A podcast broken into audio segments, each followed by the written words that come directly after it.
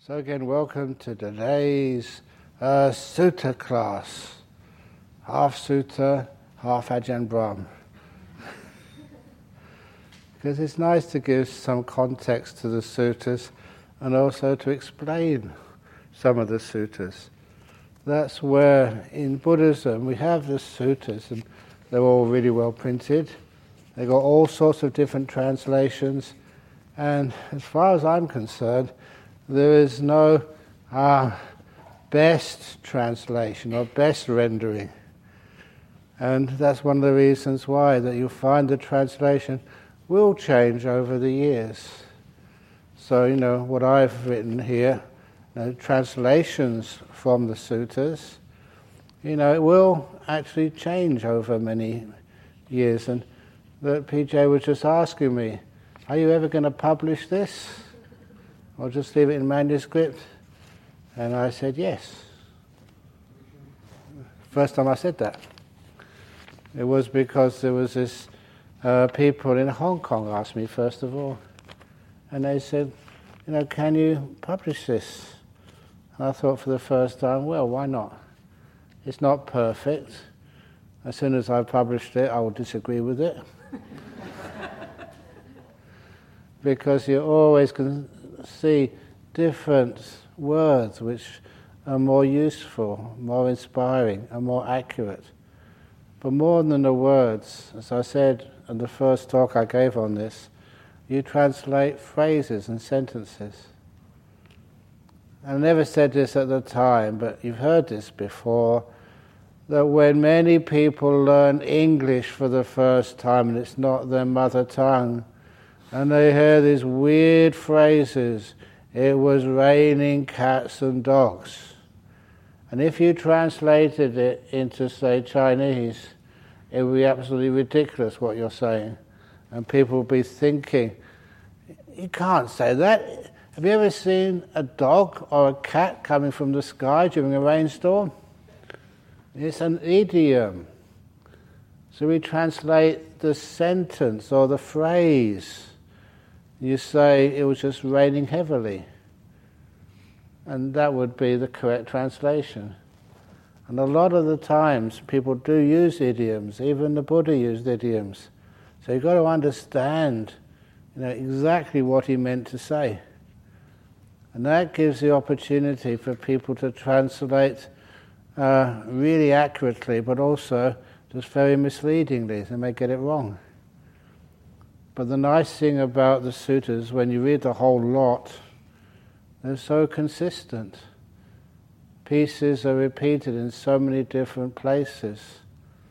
So, because they're repeated in so many different places, you can get an understanding what must be the true meaning of these ideas. So, anyway, uh, because this is not just for intellectual knowledge, but it's to help the meditation and I always think the meditation is the most important. Because in the medit, well, actually, I'll, I'll point it out later on, but in the meditation, you're seeing things as they really are. They always used to say, it was a simile I heard years ago, and when I was giving a talk over in South Korea, and with one of the leaders of the Jogye order, you know, it's a Mahayana Zen tradition, and when I was over there, I was really surprised. The master from the Jogye order was saying one of the stories which I tell often, and that was the story of the best way to see the full moon is to go up into the mountains and find a lake which is perfectly still, where there's no wind, there's no disturbance on the surface of the water and see the moon as a reflection in the water. That's the most beautiful way. What that means, what it represents, is that when you look at the Dhamma, the truth, all these great insights, if you look at those insights and your mind is still restless, even slightly disturbed, it will distort the truth. You won't see what's there, you'll see what you want to see. And you'll be in denial of what challenges you too much. You'll block some things out. So you go uh, when you get your mind very peaceful until all what we call these hindrances are gone. And then when you see, what you see, we see things as they truly are. It's one of the reasons why one of the phrases used by the Buddha again and again and again. So I'll say it in Pali because obviously the Pali is the most accurate that we can get to. Samadhi paccaya yata bhutayana dasana. It is the stillness which is a cause for seeing things as they truly are. Yata bhuta, as they really are, yanadasana, the seeing, the wisdom. If the mind is not still, what you see is bent. A good example of that, just in real life. You know, there's on Tuesday evenings we used to go to a, a, a town quite close by, Armadale, and we had a group there, the Armadale group. It's still going, but it meets on YouTube now or on Zoom or something. And one day, one of the people in the Armadale group, you know, said, "You better talk to this lady. She's really in big trouble." So of course, you know, you try the best to be compassionate. What was her problem? Her problem, this was many years ago, that she'd come home from work and the police and child protection services were there. At the school, they had found out that her two children were being abused by her husband. And of course, you know, straight, first of all, why couldn't she see that? You know, the signs were there, but as a mother, you know, you start to, to think that this was the guy I chose, the guy I married. This can't be happening. And you get in denial of what the teachers in school saw so clearly. And it was true. So sometimes you can see how we can bend the truth into a lot of uh, problems for everybody. Fortunately, the, you know, because of being a part of our meditation group, that she did have other means of, of understanding what was going on, and she dealt with it really well. For many years, she kept in contact with me. Her children did very well at school, graduated, had boyfriends, girlfriends, and but she moved to England, so we lost touch that way. But the interesting thing about that experience, that she came to see me and said, Ajahn Brahm, I have actually forgiven him. I'll never want to see him again, but I don't want him to have any more suffering. I know what suffering is like, and it's not worth it. When I talk like that to my psychologist, which I have to go and see, that was actually the law. You have free counseling, compulsory. And she said, My psychologist says I'm in denial all the time. And she won't let me go until I admit that I hate the guy. But I don't. And so in the end, I wrote a letter to the psycho- psychologist saying, Look, it's really wonderful to be able to forgive. I've known the lady a long time. She actually has forgiven. You may think it's unbelievable. She's done that. And it was true. She was being honest with you. So don't keep trying to force her to, to think she hates the guy. And then after a while, so the psycho- psychologist let her, let her be free. She had come to a reconciliation so quickly, much great, much faster than you would expect. That's why the psychologist thought that she was just faking it. So sometimes there's different ways of dealing with these things. You're in denial. There was another lady, which I was counseling, she was dying of lung cancer. She thought it was just hay fever, but it got really bad. She went to take a test, and it was lung cancer. She was a very strong lady, and so by the time it was diagnosed, there was basically no treatment. So as soon as she found out the diagnosis, she called me, and I went into the hospital to see her, and uh, we discussed the funeral and everything. She was a really good Thai Buddhist and was uh, totally at ease with her upcoming death. And it was really impressive. Even a, a free-thinking doctor, you know, when she died, said she died with class. That's what he said. And anyway, when she came, we were uh, discussing her funeral and what to do beforehand, and she was saying, "Please tell the other Thai people, you know, in our temple, don't come and see me yet. Please tell them, wait till I'm in my coffin dead. They can come and see me as much as they want." And then she started laughing. She was sincere. She wasn't just faking it. So anyway, as soon as I finished just you know, talking to her, as I walked out, someone, one of the nurses, grabbed me on the shoulder and pulled me into a room. And it was actually the matron of this hospital. She's this Irish lady. And she said, Oh, I'm so glad you've come and come to the hospital to talk to this lady. She's in denial. She's not admitting that she's going to die. I said, Come off it. She would have been making all the funeral preparations. And the matron was just so shocked. And he said, Look, you know, she's come to terms, you know, with her, um, her life and her upcoming death, and she's at peace with it. It can be done. And just as an aside, she had these four children who used to come to my Dhamma school when they were little kids. And she wasn't a wealthy lady, but my goodness, she was one of the best mothers I've ever seen. The, her son, Herbert, he, he became a chef. He didn't go to university, but incredibly smart chef.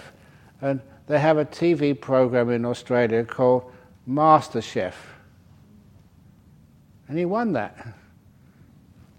As a, a layperson, not professional, well, he's a professional chef now, but he's incredibly good chef. He was working in schools and then up in the Swan Valley, you know, really sort of top chef. And sometimes he comes to Bodhinyana to cook for us. but he's such a nice fellow. And I saw him just a few weeks ago. Actually, the whole family just really nice. And I just give that to the, the mum, who was just amazing. He was only about 14 or 15 when his mum died. This is no, his mother. When I went to see her, when she was, no, uh, she wasn't sick yet, she had this huge, I don't know if you'd call it queen bed, king bed, or emperor bed, but it was huge. It took up the whole room, the whole bedroom you know, you had to squeeze against the wall to get round to the other side of it. A massive bed. And I said, What's that for? He said, That's for my son. So he can bring his girlfriend home. And I thought, wow, my mother and father would never allow that. and I thought, wow, you're a great mum because otherwise, you know, his son would probably have girlfriends and have sex somewhere. But you know, she said, "Well, if he's going to have sex somewhere, no, that why not in my my house? It's for them." He became a great fellow anyway. The whole family. Anyway, uh, I'm supposed to be in sutta class, aren't I?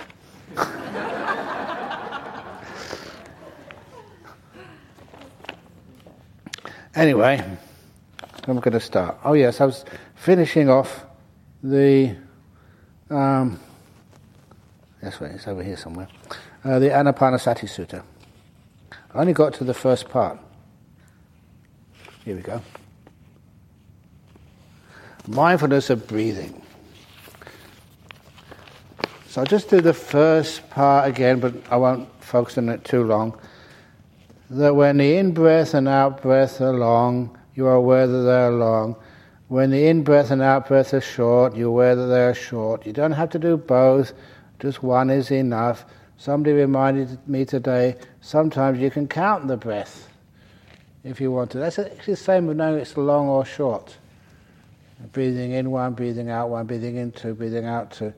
I did this for a while, breathing out three, out three, up to nine. Breathing in nine, out nine. And then go back to one, breathing in one, out one, in two, out two, in three, out three, up to eight. And then from one to seven, one to six, one to five, one to four, one to three. You're all paying attention, it's amazing. I never do this anymore. Breathing in one, out one, in two, out two. Breathing in one, out one, and you finish one cycle. One cycle, I think, of 45 breaths. And the reason I don't do it anymore, because sometimes you used to do this in the morning when you were tired and a bit sleepy. And I find out I was doing breathing in 16, out 16. It's you forgot to stop at 9. at least it told me I wasn't really mindful. But after a while, I was saying it's doing a bit too much. But you can try that if you like. And, but whatever it is, just to get you in contact with your breathing. Experience the hold of the breath as you breathe in and out. When you learn to calm the breath as you breathe in and out. This is not what you do, it's just what happens. Even if you don't have any instructions. Once you start to see the breath, you know, just again, as I said, not just seeing it passing in, out, in, out, in, out. See from the very beginning to the very end. It actually becomes interesting. And it calms by itself simply because you don't need so much oxygen. Already, some people have said that when they get really deep in meditation, it's like they stop breathing. Ah, I'm going to die. And I will reassure you this retreat center has been going for 14, 15 years. Before this, we would teach meditation in other places. Never once, never once have I had anybody die on one of my retreats. Never. I've got a good record. and I don't aim to blemish it at all. You don't die on these retreats you actually, if you have got any problem, like that guy with a tumor in his nose, it usually heals up. And even if you stop breathing, just let the body stop breathing. Let the body be in control. It knows what to do. What usually happens is stop breathing or being aware of any breath much longer than usual. You don't put any effort into it, and then the body knows what to do, and it starts breathing again. I trust my body. When it wants to breathe, it breathes. And a lot of time I don't tell my body what to breathe, how to breathe. Do you know that a lot of time I don't pay any attention to my breath for hours on end while I'm in bed asleep. the breath knows exactly what to do. If it needs a long breath, it means long breath, short breath, short breath. And I've been pretty healthy all this time because I don't control my breath, I let it happen.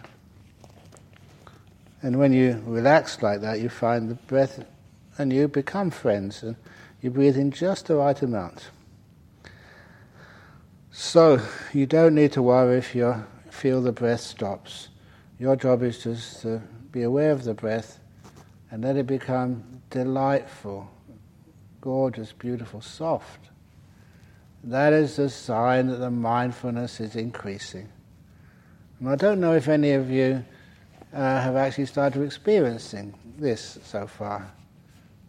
The, you know, the, the food I mentioned should be more delicious than ever before, not because uh, the good cooks, but because you know your awareness has increased. You pick up more of the tastes. Not just that, but just the seeing nature. Nature is always very beautiful. But when you're mindful after meditation, wow. First meditation retreat I did do, you know, in those boarding houses, we were allowed to go for a walk for one hour every morning And when I went for a walk, because it was, you know, my basic university town, but I spent so much time there, I knew my way around.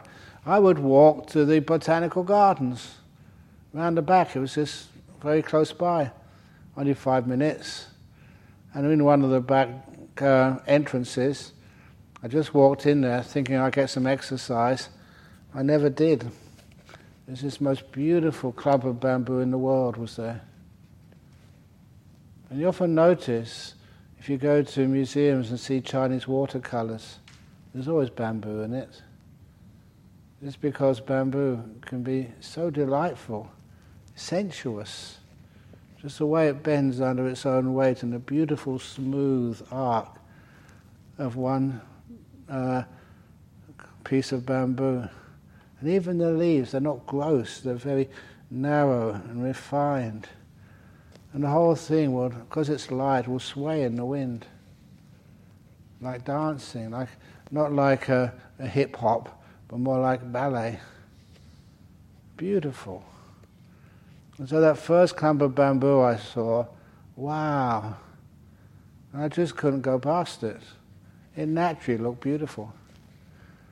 And fortunately, there was a bench close by. So I sat down on that because I had enough presence of mind to know if, if some policeman or park authorities saw this hairy student staring stupidly at this clump of bamboo for about half an hour, they would have thought I was on some kind of drug and taken me away. of course, I wasn't on any drug, just my awareness was really strong. So I sat down. When I sat down, I went, no one stopped me. and of course, I had to go for breakfast, so I got up and went to breakfast. And I went back there the next day, and the next day, and the next day. It was eight out of the nine days of retreat. I visited the most beautiful clump of bamboo in the world. The other day I thought I should get some exercise, so I went down the river. But after seeing that most beautiful clump of bamboo, you kind of take it for granted. You think it's always going to be there for you. And so after going back to university, going to lectures and my social life, which was a bit crazy, then I had a free afternoon. And I thought, I'm now going to get on my bicycle and go and visit the most beautiful clump of bamboo in the world. Really excited. I hadn't seen it for a couple of weeks. And I went into the back gate of the botanical gardens and saw that clump of bamboo. I thought, what on earth is beautiful about this? It was dry, desiccated. Bamboo should not be planted in a country like England. It's just too cold. The climate's not right. When I actually saw it, not having been on a meditation, not sort of empowered by meditation, it looked just so ordinary and boring. And again, that kind of shocked me. It only looked beautiful when my mindfulness was strong. That's why I hope this happens to you. In this forest here, if you think it's beautiful the first time you come here, it is beautiful, but nowhere near as beautiful as when you have a wonderful meditation. Wow, wow, wow. You get a lot of joy out of this. I do anyway. So, and even each one of you. After a decent meditation, I'd look at you and wow, such kind people, such good people. You're not supermodels. Nevertheless, you can see such beauty in a human being, which you never saw before. It's amazing some of the stories you tell me. There's no way I can get angry at you or deny you or just uh, uh, discriminate against you or think, well, what have I allowed this person into this retreat for? You see all the goodness and beauty. First, I thought that was just because that's, you know, just uh, making it up. But you see that, just like you see the beauty in the bamboo, see the beauty in human beings even murderers. There's only two murders. and you actually, you're not making it up anymore. You see a human being in there suffering immensely. And you can see past that suffering into their goodness. And that is really amazing. So, anyway, that's actually one of the reasons why you should not ask me for marriage counseling.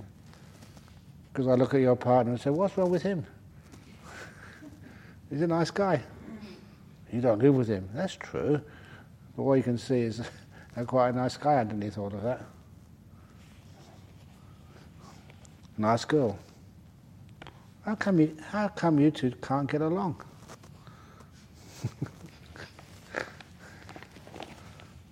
anyway, let's go back to Anapanasati. So, the in-birth and out-birth long. you were there long. On that occasion, this is actually the Anapanasati, this is the Anapanasati Sutta, because the Buddha starts it by saying, when mindfulness of breathing is developed and cultivated, it is of great fruit and great benefit. When mi- it's not just because you can enjoy the food more, or you can see beautiful clumps of bamboo when they're not really beautiful, when, or piece, what goes in the toilet bowl is just wow. Have you tried that yet? Honestly? Come and experiment. Take a look. You know, what's disgusting about this? Real, and real um, aroma. when you, what am I doing? Uh, so when you, that's oh, that's right. Uh, it complete, when the mindfulness of breathing is developed and cultivated, is a great fruit and great benefit. When mindfulness of breathing is developed and cultivated, it completes the four focuses of mindfulness, satipatthana. You know that sometimes you translate that as the four foundations of mindfulness? Why foundations? I prefer using the word focuses of mindfulness. That's what you focus mindfulness on. On the body, on experience, Vedana, on the chitta, the mind, and on the mind objects, especially the important mind objects, uh, like the seven enlightenment factors and uh, the uh, five um, the five hindrances. So it's like focuses. A lot of people say, you're not translating properly Ajahn Brahm, it's foundations. Other people might have said that, but you've got the full freedom. Be rebellious. Think for yourself. Once I gave a talk at Dalhousie University in Nova Scotia, and afterwards, they, uh, the Vice Chancellor, he was also a theoretical physicist. So I was talking on Buddhism, and he said, that was a nice talk. We had tea together afterwards. And uh, I said, what's the, the motto of the university? I forget what the motto was. But I said, why don't you change that to where everybody thinks the same, nobody thinks at all? And he kind of liked that. That's what universities should be. A bit rebellious, just challenging status quo where everybody thinks the same, nobody thinks at all. Do you understand that? Do you agree with it?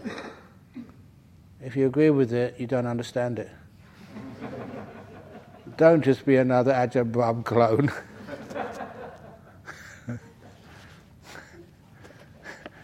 we said that today that, oh, I should actually announce to you that uh, tomorrow evening I would go have to be in Nollamara giving a talk, so I won't be giving the Q and A tomorrow. So I did twist Ajahn Brahmali's arm. Ajahn Brahmali would do the Q and A tomorrow night. And at first, someone else said, "Oh, he's just too busy." No, use a clone. And I said, "We're monks. We're not supposed to use cologne." Thank you for groaning. okay. Anyway, what's the next? What do I? Anapanasati. Please apologise, but Anyway, uh, it, it, the four focuses of mindfulness get developed by anapanasati. In some traditions, anapanasati is samatha meditation. And uh, four focuses of mindfulness, satipatthana, is vipassana meditation. What the Buddha is saying here is you're doing both at the same time. You do anapanasati and it fulfills uh, satipatthana. It's wonderful to do an efficient way, so you don't have to do an anapanasati course and then go to a satipatthana course. You do all at the same. It's very efficient. Two in one. You know, I still like this three in one coffee which people give me because I can take that overseas. It's very easy to handle and very easy to. I, sh- I shouldn't say that. Please don't anybody get me some. Don't. Otherwise, I have so much I have to give it away. I've got pl- plenty, plenty of supplies. But anyway, Anapanas. Come on, jump on.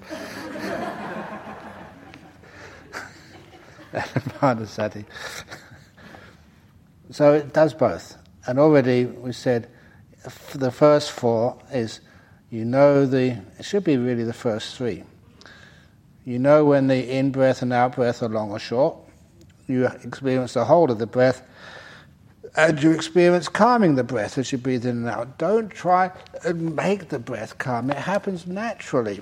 Doing nothing is the best way to calm it. Oops.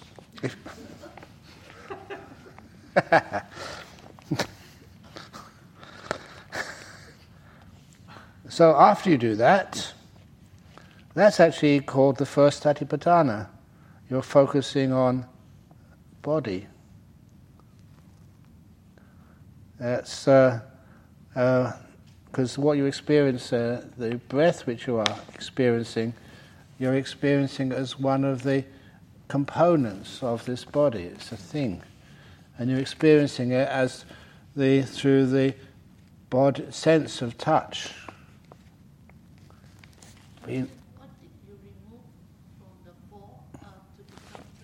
I'll just combine the first two. When in breath and out breath are long, you're aware that they are long. Number two, when in breath and out breath are short, you're aware that they are short.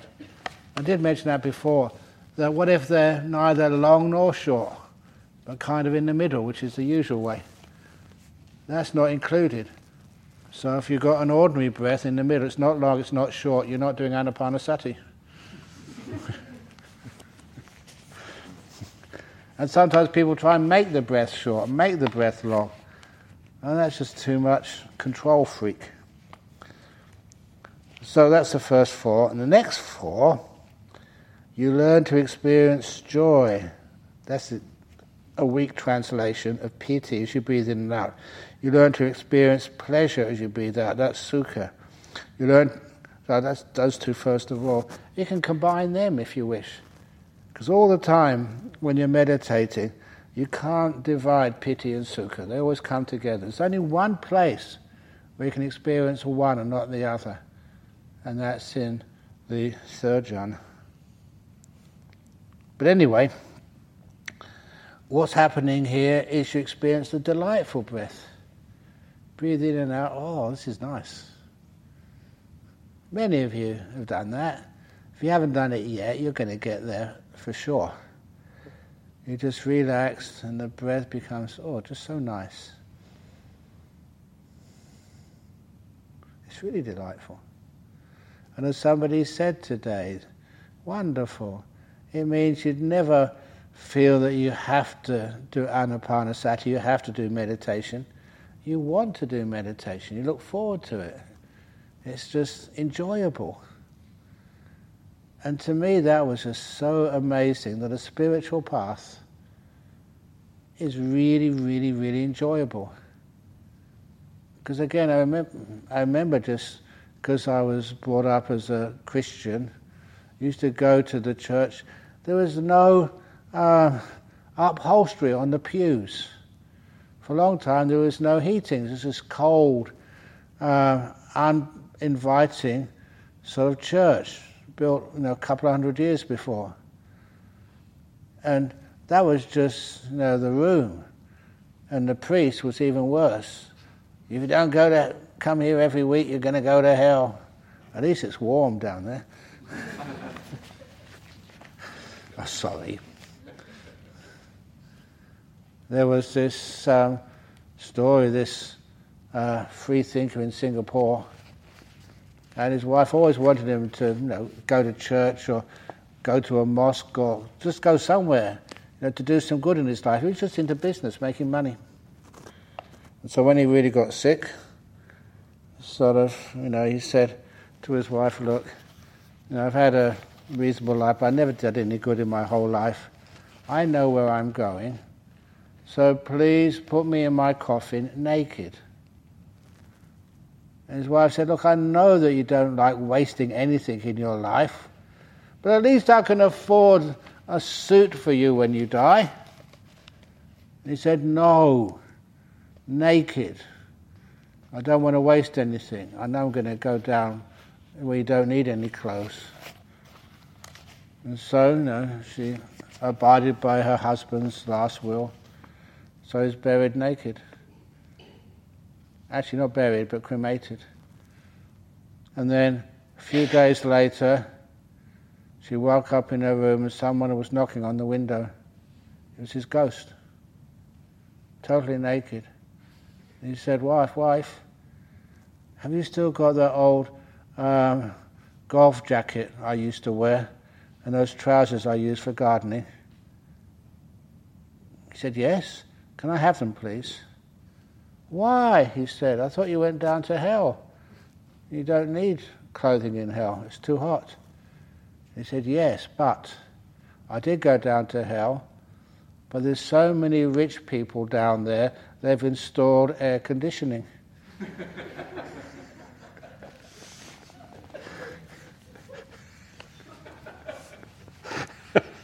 Someone enjoyed that joke. Anyway, Anapanasati.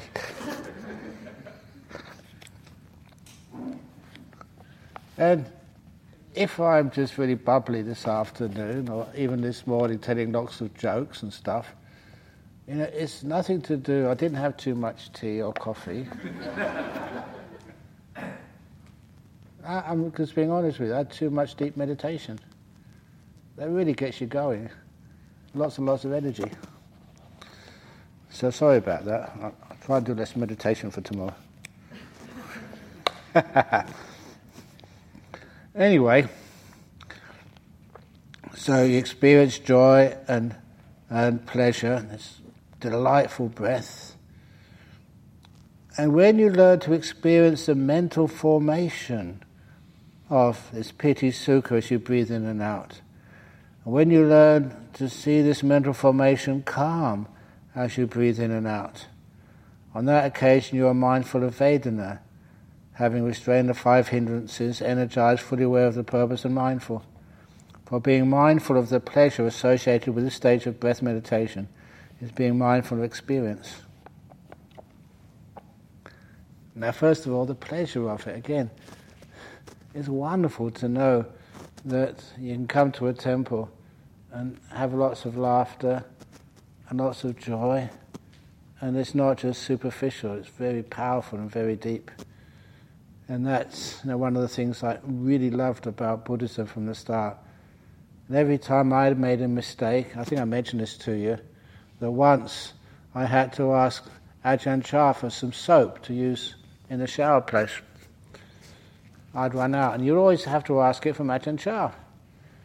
You know, he was, it's only a small monastery then, he was the, uh, everything got given to him. And so he had this big water jar where someone would offer him some requisites, he'd just dump them in there. So I needed some, some soap. What he would normally do was look in there and find some soap and just give it to you. But I had to ask in Thai. And the word for soap in Thai is sabu. I said sapo. Very close, I thought. But when he said, Sapo, what do you want Sapo for? He said, to wash. And that's where he burst out laughing. Because the poem meant pineapple. I'd mispronounced it. And what he heard is that I wanted some pineapple to wash with. He never let me forget that. He would tell all the visitors, these people from England, they're so high class. They don't use soap like we do in Thailand. They're much more refined than that. They use pineapple. and he would laugh so much. And I think I mentioned in one of the interviews, I always, because I was so stupid, and, the Westerners were stupid as well, we gave so much laughter to Ajahn Chah. He never scolded us, said, stupid, go and learn Thai properly. It was always laughter. I thought it was a wonderful response to stupidity. Someone just makes a big mistake. Laughs very easy. You learn from that without feeling ashamed. Because he obviously does lots of meditation, the Piti Sukha was strong. So you will learn to experience the mental formation of Piti Sukha. The first time I read that, I just went past that. Didn't see it's important. This is how the mind is now experiencing the breath. You're experiencing it through a different sense door. You're not experiencing it as a feeling anymore. It's as a knowing, is a strong mind sense. And that's where the beauty and delight come from what you're doing is you're turning on the mind.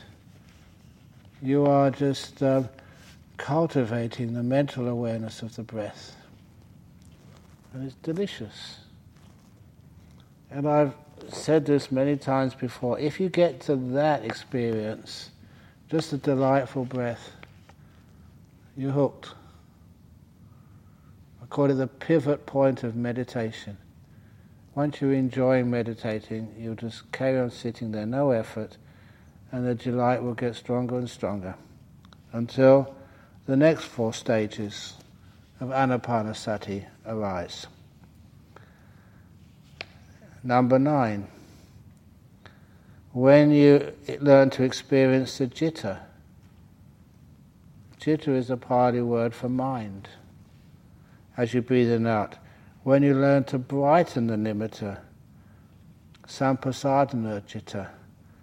It's an interesting word. Sampasadana means actually to bring faith, delight, joy, confidence, you know, to this uh, nimitta, because that's real.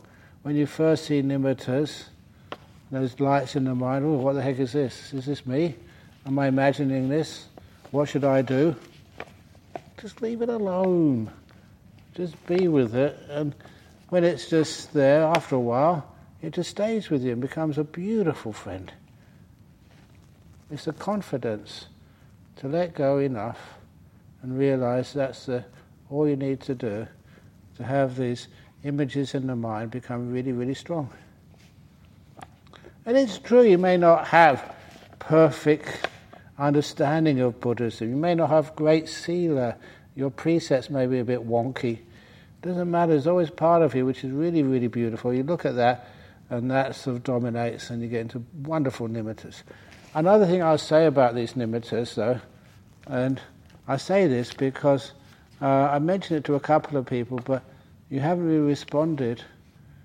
The one, the lights you should see in the nimitta, the colours. It doesn't matter which colour it is. It can be all sorts of colours. The strangest colour was this gentleman who had a black nimitta. Not just black like no light at all, but black like coal. And it was so beautifully black, more black than anything he'd ever seen in his life, like black satin. It was just so clear and so beautiful. And the other things he said about it made me very clear yeah, that's a nimitta. I've never had a black nimitta.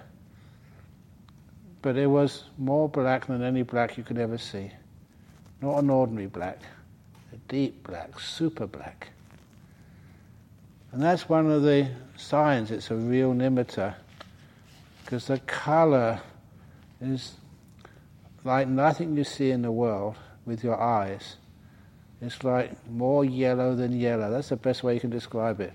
Like a blue which you can never see on a painting or even on the sky at sunset or in the early morning.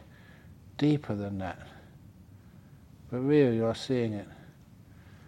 And to keep you interested, there's a few years ago, not this year or last year, maybe in the year before or the year before that, when I was meditating, I told all the monks about it afterwards.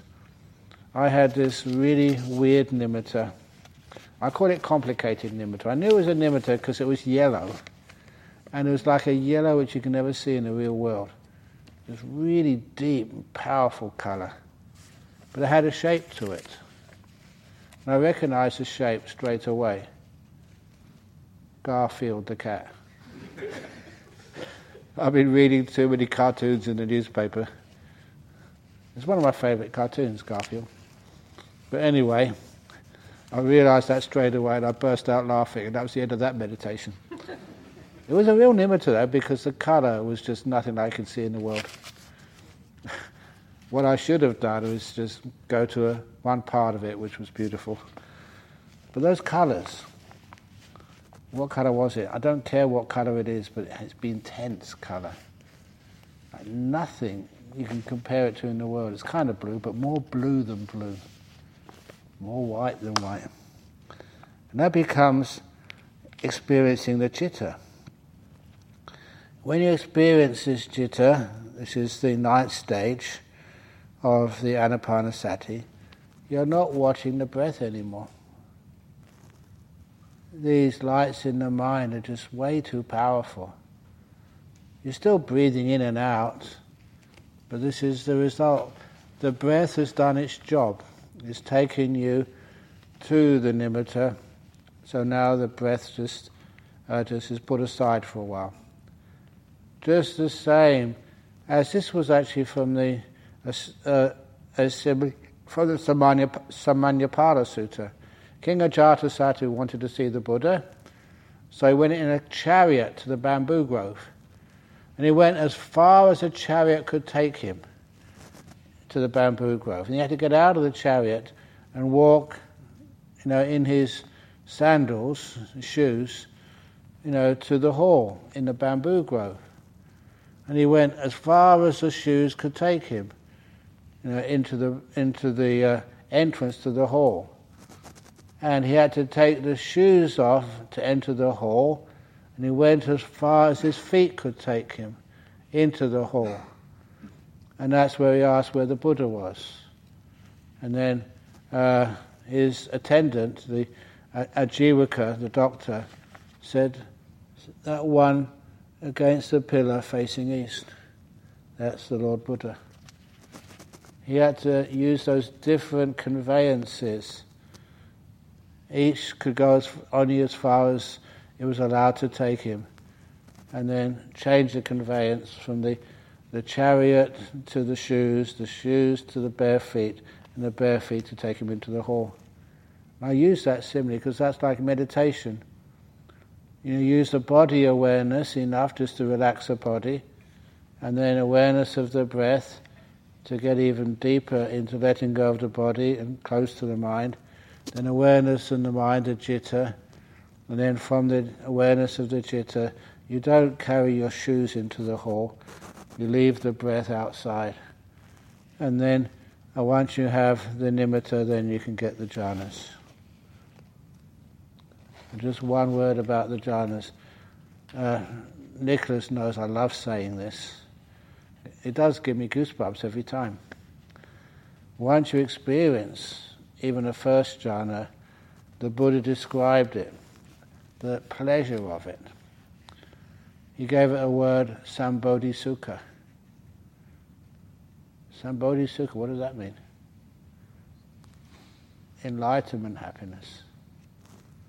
It's not enlightenment, but it's so close. The Buddha deigned to give it that word. You get a taste of what it's like to be enlightened.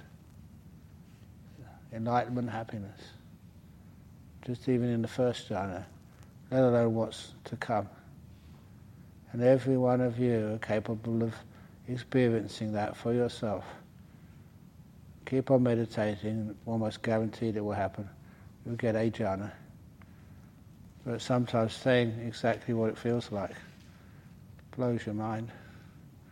That's what we used to say in the 60s, blows your mind. I think that's the most accurate description that I can give.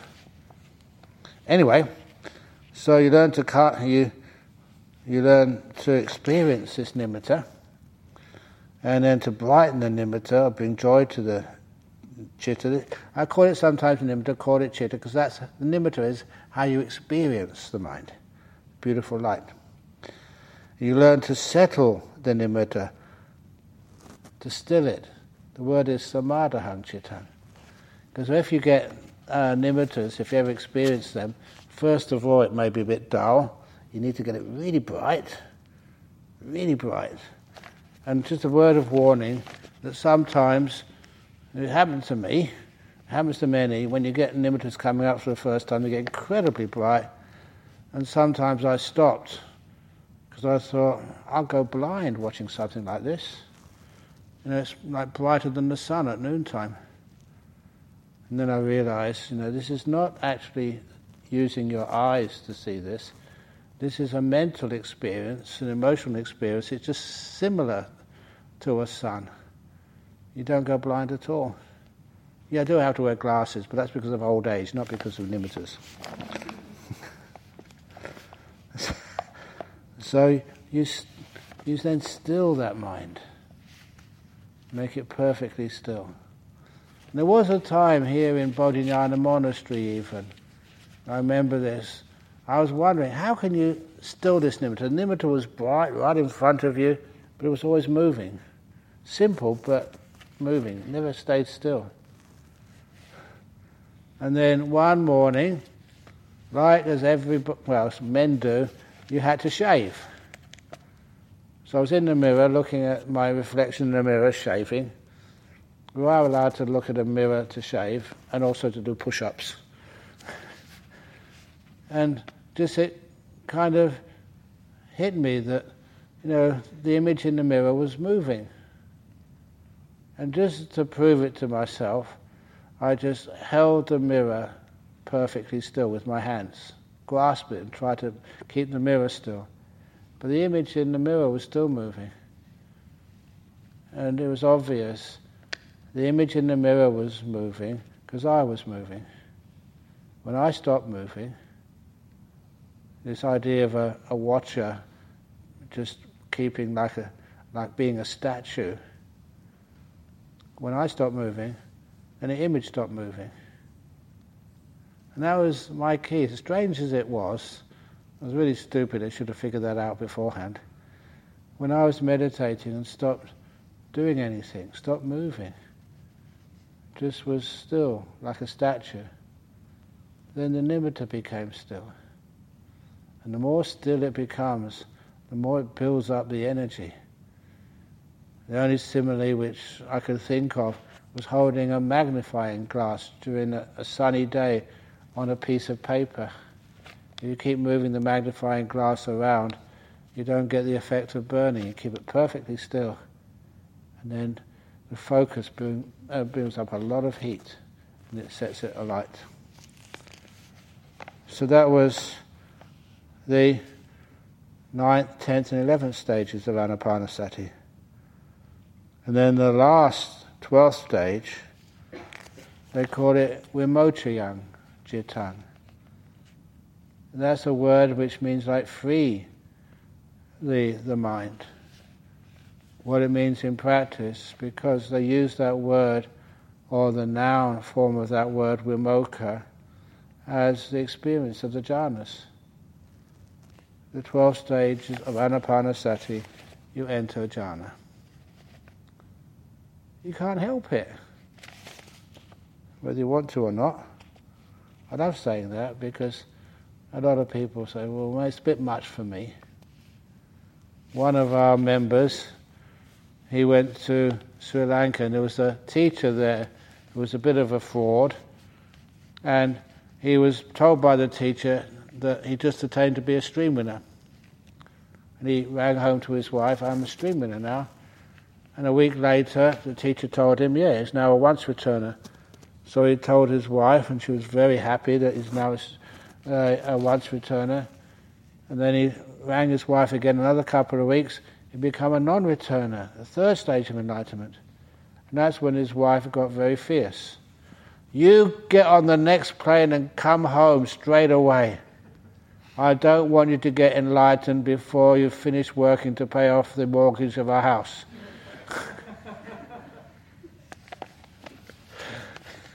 he wasn't a, a, a non-returner or uh, anything like that, but just that's what his teacher had told him. And his wife, being here in Perth, never realised you know, what was going on and was just got scared. He didn't mind him becoming enlightened, but not until he'd paid off all the debts.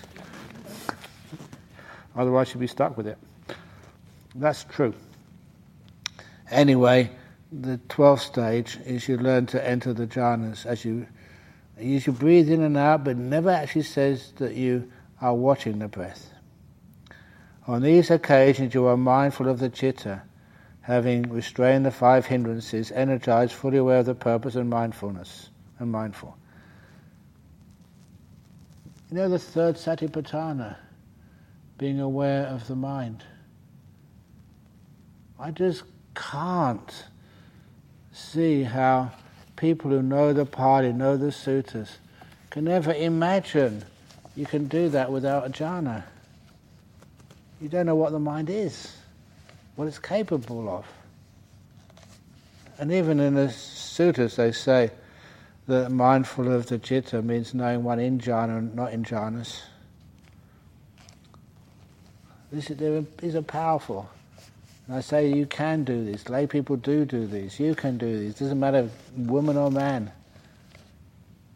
Can I say something anecdotal though?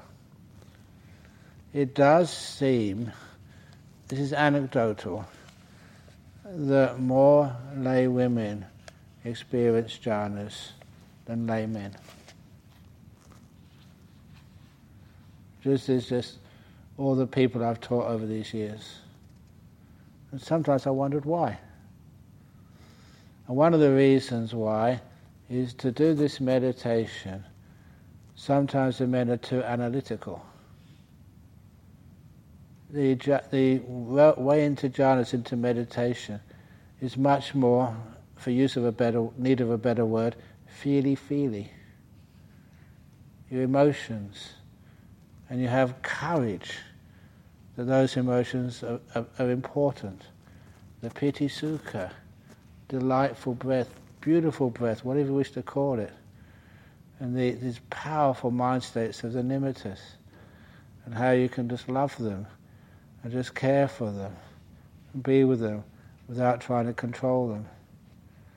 Of course, and that's stereotyping, and mostly because of the cultures of our modern world of women being carers and men being the doers. But nevertheless, so far, I found more females can get into the jhanas.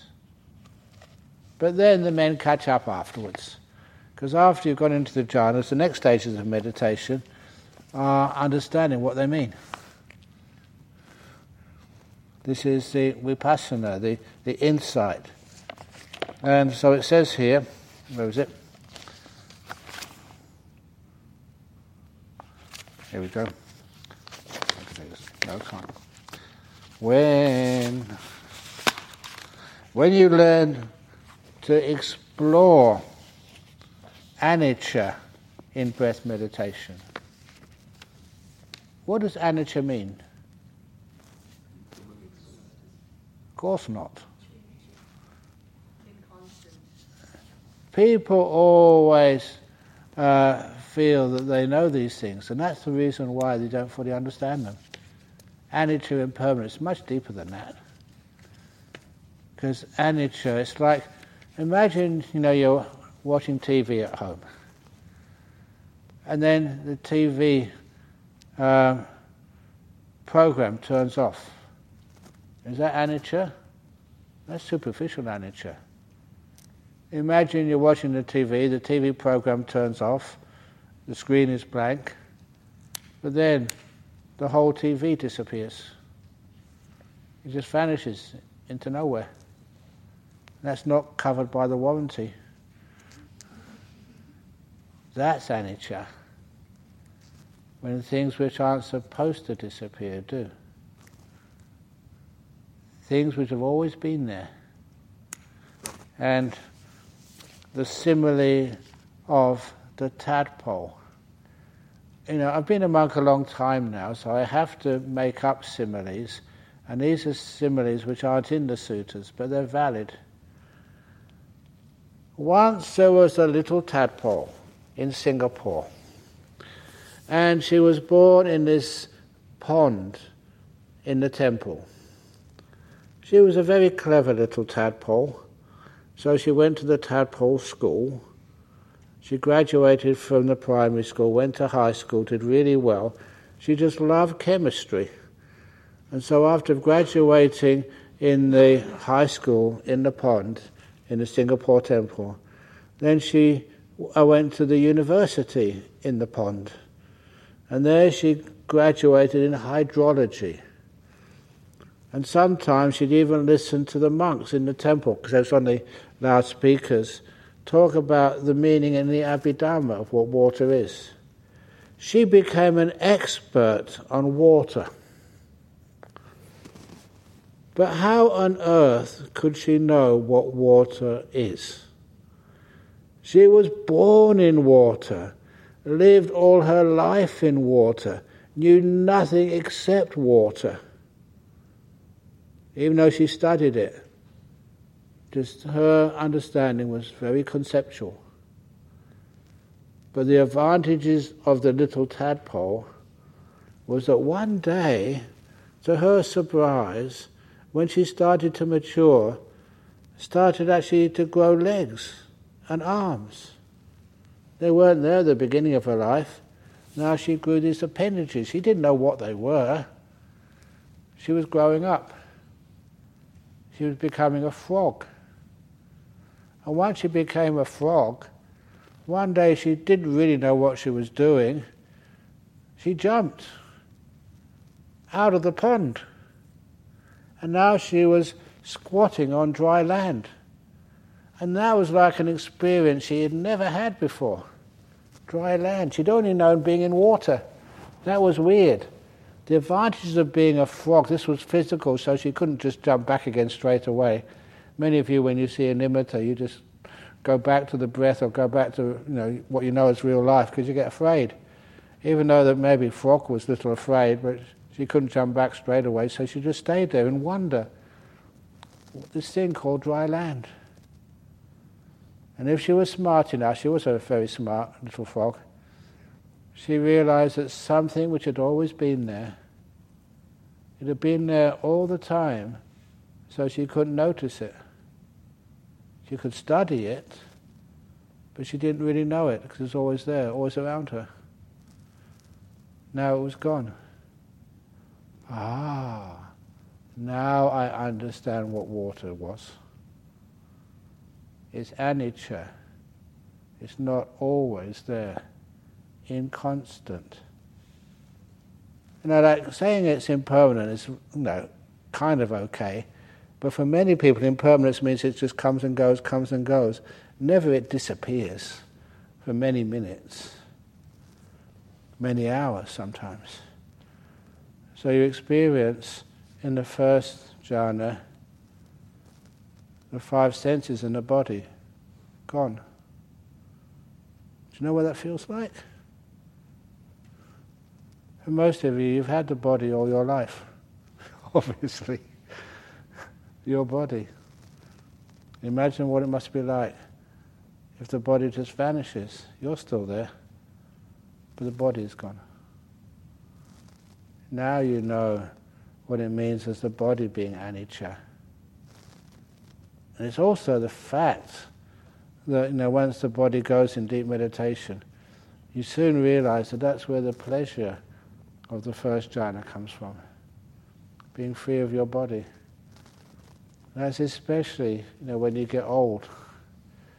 The Buddha said when he was old, that's the only time he could actually be free of the major part of suffering, the bodily feelings of suffering. And for any of you have any sicknesses, irritations, multiple sclerosis, or anything like that, imagine just actually being free of all of that for a while, totally free and blissed out. Wow, amazing. So anyway, that that is where you can understand what anicca is. And I've said this before, but as you go deep in meditation, it's like you jump further, and something else which has always been there is now gone. Your will. I've said this before, but that's an important thing to understand is anicca. It's not always there. You can't always make choices. The buttons are no longer there. It's totally gone, vanished. No, profoundly gone. And sometimes you feel you can't make choices because you're too dull or sleepy or whatever.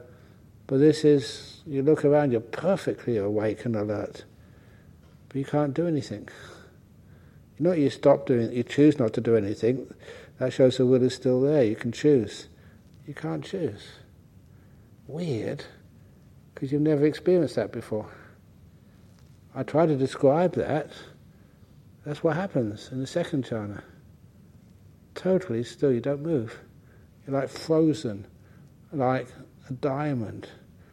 I don't say ice because you know ice is kind of nice, but a diamond is valuable, it's beautiful.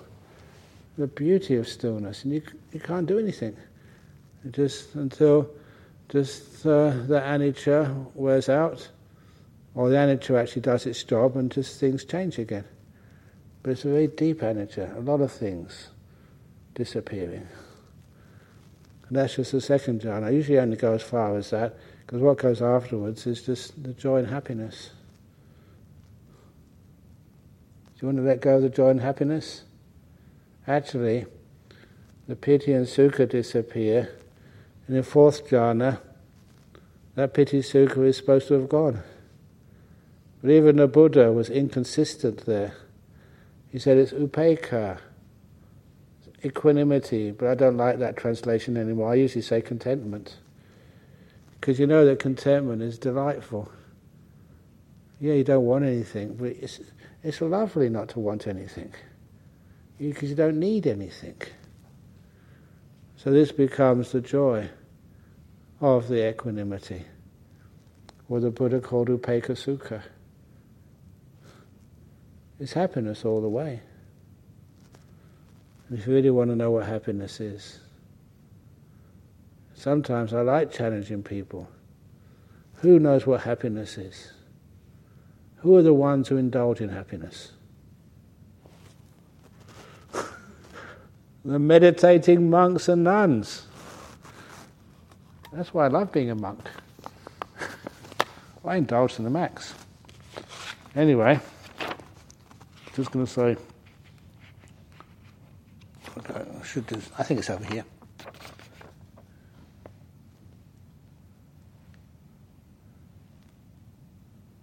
Okay, here it is. So, quoting from the sutta here. This is one of my favorites. This is the Sampasadana Sutta. He's talking to the monk Chunda, the Buddha. There are, Chunda, these four kinds of life devoted to pleasure. I'm talking about pleasure now, not nimittas. There are four kinds of life devoted to pleasure that are entirely conducive to repulsion, to fading away, cessation, peace, realization, awakening to nibbana. What are these four ways, kinds of life devoted to pleasure which lead to enlightenment? The four jhanas. So if devotees, devotees of other sects should say that the Buddhas, the Buddhists are addicted to these four forms of pleasure seeking. They accuse you of just seeking pleasure. They should be told, yes, I'm addicted to seeking pleasure. I love saying things like that because I'm not supposed to say them. Therefore, they would be speaking correctly about you. then some people might further ask you, what benefits can you expect from a life attached to these four forms of pleasure seeking? You should reply stream winning, once returning, non returning, or full awakening. These are the benefits that you can expect from being attached to these four forms of pleasure seeking. You know, I'll use that word expect carefully. Because you know, you know, you can't really expect these jhanas to happen. If you expect them, you block them. But once those jhanas are there, because the causes are in place, it's a matter of time. And where is it said here? Yeah. This is from the Dhammapada 3, verse 372. There is no jhana for one without wisdom. There is no wisdom for one without jhana. For one who has both jhana and wisdom, they are in the presence of nibbana. So said the Buddha. Sadhu, sadhu, sadhu. Hee hee hee.